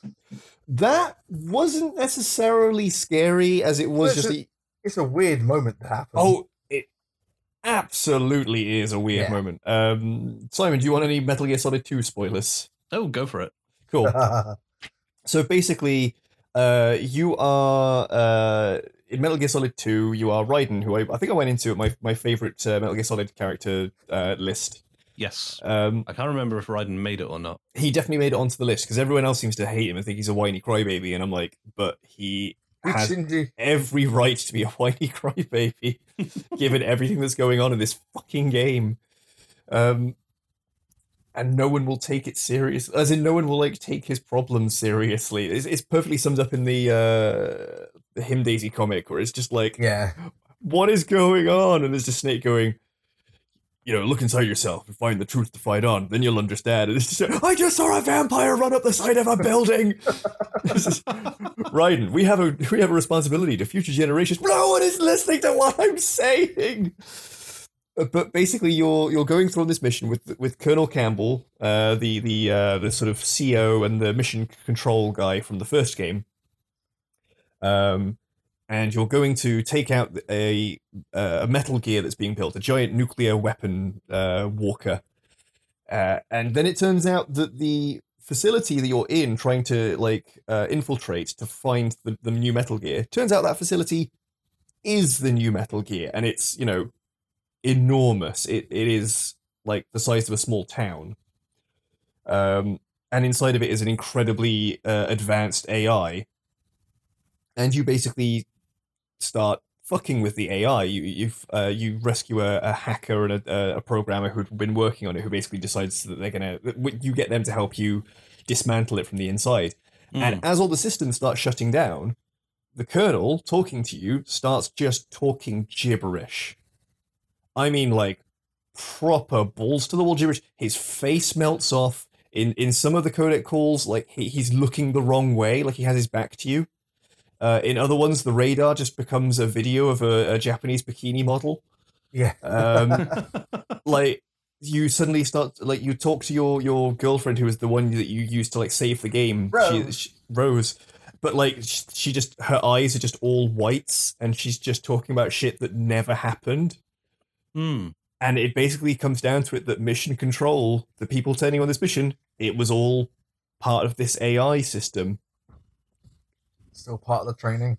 and yeah and it's just like wait so hang on how much of this is how much of this game actually happened how much of what i've been doing is relevant and how and then Mm. they very quickly side to it and go here's a sword now go fight these robots um, but it's a it's a really great moment that just gets sidestepped really really really quickly um, yeah. I'm not sure if that's horror, but it's madness. It is, Which it's- reminds me of one of my favorite features of a dog shit game, yeah which was Kane and Lynch 2. oh because that had co-op, Hmm. obviously, because it's Kane and Lynch. Yeah. Uh, and and the best thing is, oftentimes these days, co-op is played with people looking at different screens. It's not split screen anymore. Yep. Mm. Uh, and one of the characters is a bit bibbledy. And a brilliant way to do that is to not show them the same thing as the other player is seeing. Ah. So as far as one player is concerned, the other is running off after and shooting at things that just aren't there right which is a brilliant idea. and as far as the other player is concerned, the other one is completely ignoring the terrible things that he can see, uh, okay which is I I, quite I like love that. that. I think that's genius. That's in, cool. in terms of like sanity meters and hallucinations and stuff like that I'm Nothing. So Sorry? yeah, the thing. The Thing is a great one. I'm also thinking like, um, oh, is it Eternal Requiem? Yes. Hmm. The the the GameCube. It was one of the GameCube launch titles, I think. Um, the one that had a sanity meter that you didn't see, but but it was there. it, it was there, and it would do things like have enemies spawn and run at you, and take no damage from any weapons that you used to fire at them, and then would just disappear when they reached you. Yes. It would do things like make your save file disappear or move it around on the because you know back in the days of the memory card, it would Like, fake, crash the game. yeah, it would fake a crash in the game. Uh, it would rearrange rooms Eternal when you left them. Darkness. Eternal Darkness, That's that was it. yeah. It's Sanity's Sanity's, Requiem. Sanity. Yeah. I was knew there was a Requiem and an Eternal in You- there somewhere. They were both there. Yeah. um, Call of Cthulhu: Dark Corners of the Earth. Mm. Yep. Yeah. Although, in terms of horror sequences in games that you wouldn't necessarily expect, no. though, one that occurred to me. Yeah. Uh, we've already talked about the franchise tonight. Mass Effect, the first Mass Effect, Oh, Oh, oh, oh! the uh, conversation with Sovereign, which one Ah. in particular? uh, the first conversation with Sovereign. It is the closest actual representation, as far as I'm concerned, to the kind of horror that Lovecraft was trying to go with the Eldritch gods that has ever been achieved in a video game. Oh, okay. And they then completely fucked that up later by giving the Reapers an actual motivation you could understand. Yeah. But that first conversation where Sovereign deigns to talk to you, but only to tell you that you don't matter in the sphere of what the Reapers are doing and thinking. And it's like, I can't explain myself to you because you cannot understand us, and I don't care. Is this uh is this on? Oh, I want to say Tuchanka. It's not Tuchanka. It's the one where you have the Salarian strike team with you near the end of the game. Uh, do you have a Salarian strike? I- Oh, yes, yes, it's on um, with Kirrahe. not Tuchanka, no. uh, because that only comes up much, much later in the trilogy. yeah. But yes, I think it is that mission. But it's the very first time you talk to him, and it's a sort of a projected hologram Yeah. you're talking to, not him himself. It's like I'm ta- I've taken a form that your mind can. Uh, yes, From weird that conversation genuinely felt to me eldritch horror. Yeah. Just that bit, and it it was the eldritch gods in a way that none of the actual Lovecraft games have ever managed to get across to me.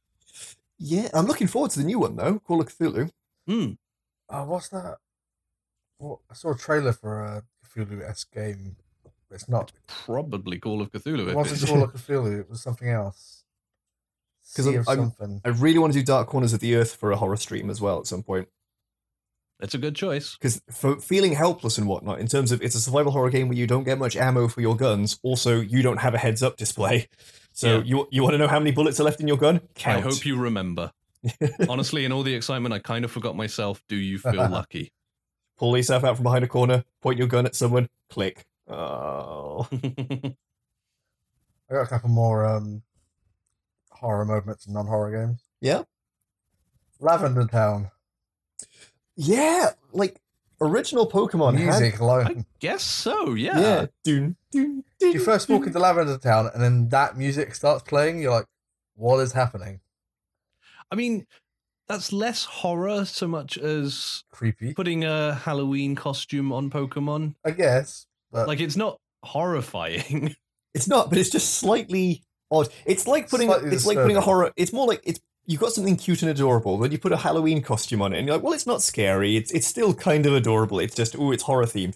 But then it just sort of sits in the corner and just stares, doesn't move. so it's Mimikyu then. Yeah, it doesn't move all October. okay, what about um, or does, but only when you're not looking. Like, um, What- Jesus, Rileigh Smirl, uh, the youngest of the siblings who do the Still Buffering podcast, oh yeah. uh, her roommate at college has done the Halloween version of Elf on the Shelf. Oh god. It's um, a little doll, not Chucky, but it's from something else. Right. And I can't Anna- remember Annabelle? what. No, That's the, the the one the kids are into these days. uh, I don't think so. But anyway, Yeah. Um, it's it's their Halloween elf on a shelf. So she'll, whenever the others are out, just rearrange it in a new location, and doing Nice. something else horrible. Awesome. Uh, the Winter Lodge from Fable 2. Fuck that place so hard. Absolutely right. yeah, oh my god. completely unexpected. In fact, Oh, and weirdly, the hotel in uh, Vampire Bloodlines, yes. which, whilst intrinsically a horror game throughout, Hmm. has a horror section. because it's suddenly it's it's you are the monster, you are the thing in the dark, and then you get to this point is Oh and then you're in a haunted house, and there's not a lot you can do against a ghost. Yep, and there's a shitload they can do against you. Yep. Oh it- fuck that. in that in that vein of you know inherently has some sort of thing horror thing to it. You've got like the bottom of the well and the shadow temple from Ocarina of Time. Yeah, a lot of a lot of the stuff from Ocarina. of Time- Actually, I would say uh, just about the ghost house in in Bloodlines. Actually, Mm. because I replayed Bloodlines uh, a couple of months back. I, I think it's one of those moments of of you know, childhood is over kind of thing. Is playing the the the, the ghost, the, the haunted house, and I wasn't that scared of it anymore.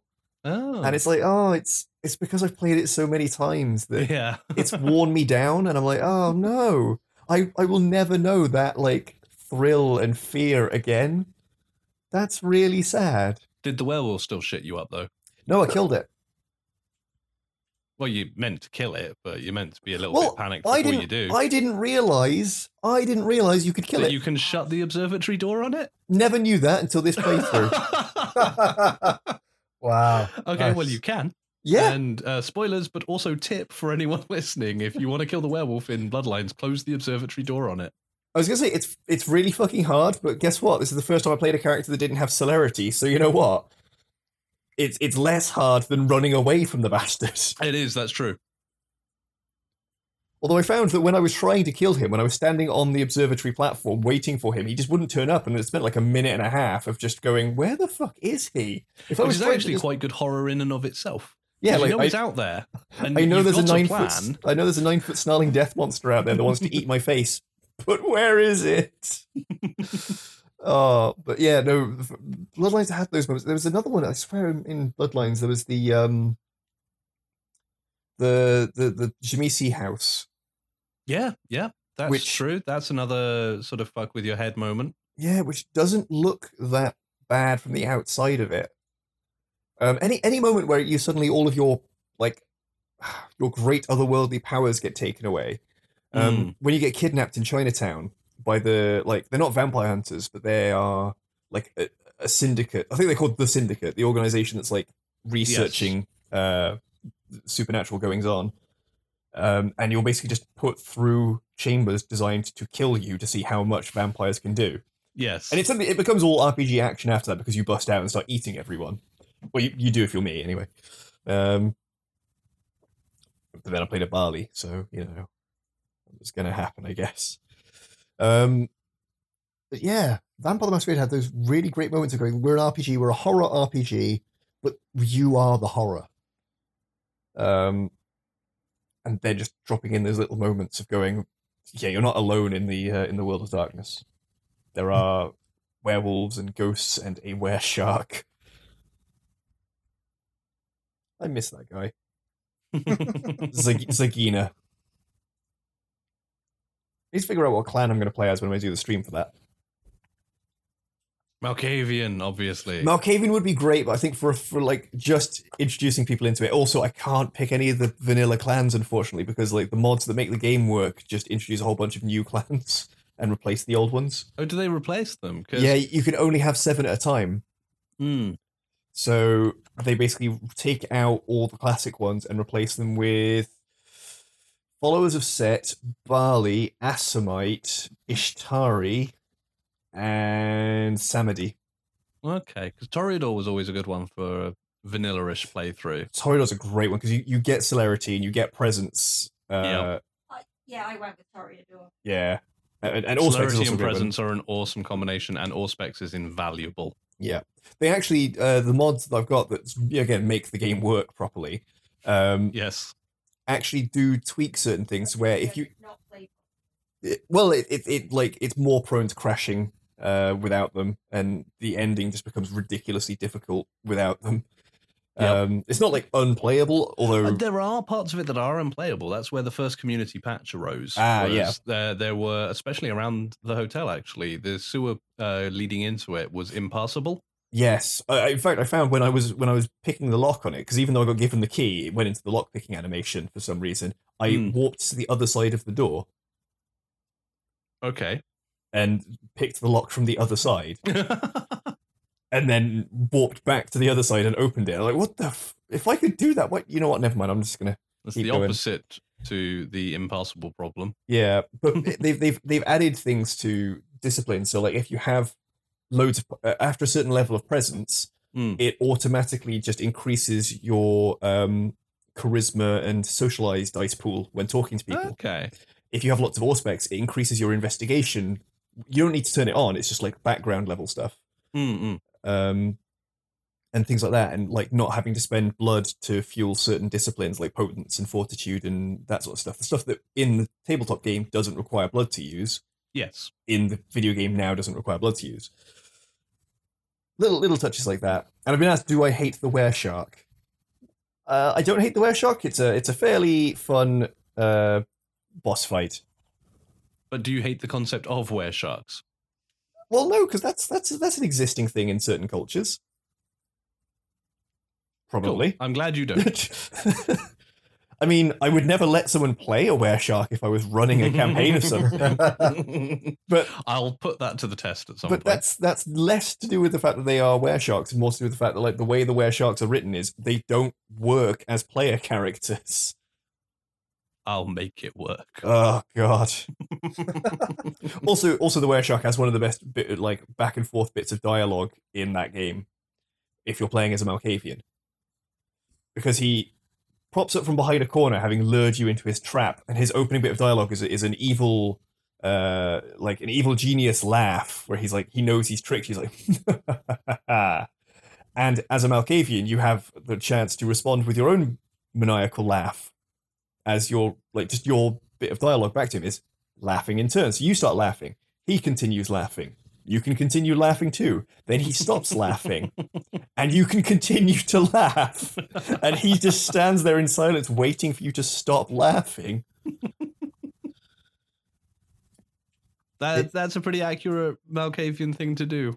Yeah, it's al- also having played the Baali in that. I've now seen what happens when you have a low enough humanity when going and talking to Mister Ox, the guy who gives you Oh. the, the missions in uh, in Chinatown, where he like asks you to put like a bad luck charm in someone's locker, and they Hmm. find out and they like see you sneaking sneaking into their locker, so they try and beat you up, and you have to kill them. So it's, yes, I guess they did get bad luck.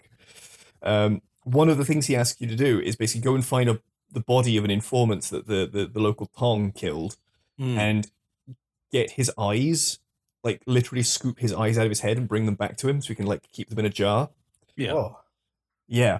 And like he gives you this mission and it's a side quest. And of course, it being a side quest in an RPG, your options are say yes or say no. You can turn down any side quest that comes along Does the no option turn off with the Baali? if you're a Baali, you are, well, it's not even. I don't know if it was just because I was a Baali or because my humanity was like three or four at this point. Um, but basically, the three dialogue options were: sure, I've got some time to kill, or um, that's absolutely disgusting. I'll do it. And number three was eyes. Huh. Never stolen eyes before. Well, first time for everything, I guess. okay, I would have gone with that one. Yeah, that's the one I went with. It's just the eyes. Huh. Never stolen eyes before. So yeah, that will be a fun one. Cool. I found figured out the name of that Cthulhu-esque game that wasn't just Call of Cthulhu. Yeah, Oh, okay. The Sinking City. Ooh, I I've not have- heard of this one.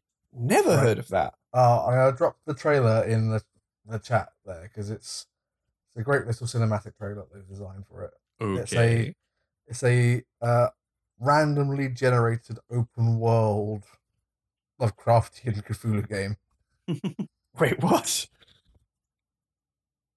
I mean, it's a rich mythos, and as far as I can remember, it's public domain. So why Yep. not? And if you can just sidestep the racism, there's a lot in there. Which a lot of writers did uh, as time went on. Just went yeah, right. Let's just- absolutely. uh, let's there was just a lot of on." writers who were fans of the horror of Cthulhu, but wanted to see it done without the racism, and because it was public domain, could. Yep.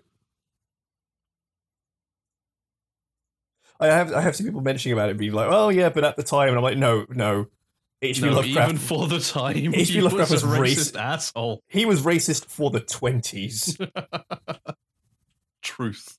And I apologize, he wins it. Yeah, the the volume on that trailer was really loud when I cut to it, so I do apologize for that. But in our defense, you shouldn't be going to another tab. All of your attention Yeah, should be focused on us.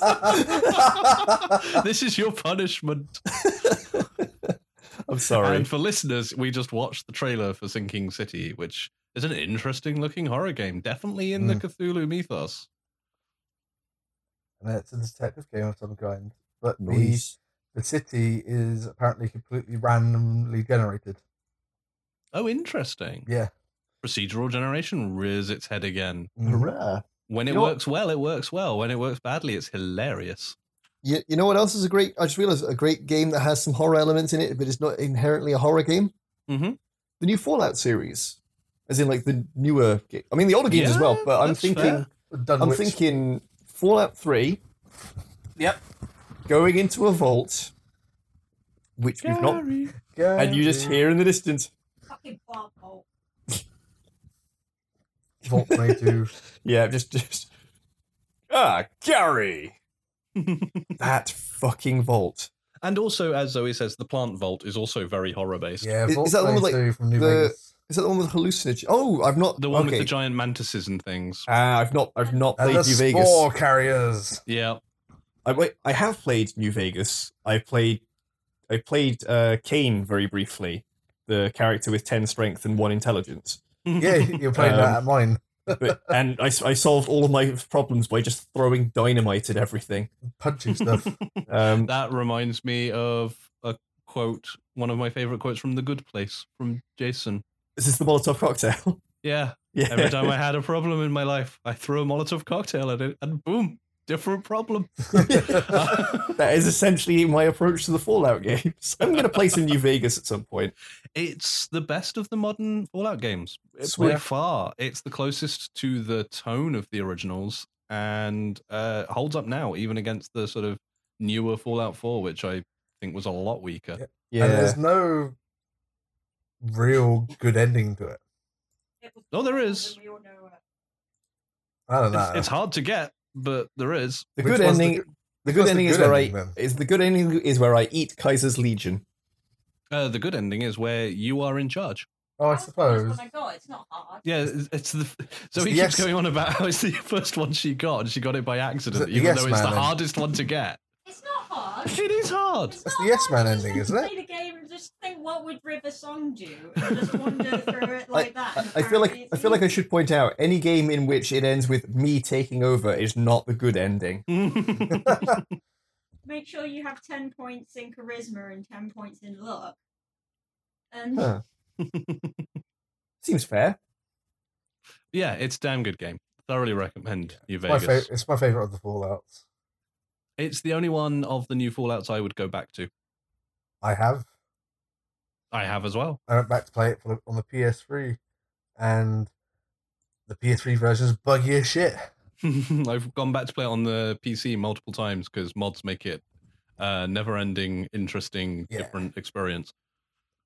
I just needed. I needed to finish it 'cause I started it way back when I got my PS3, Yeah, and then I managed to pick up the Ultimate Edition for next to nothing.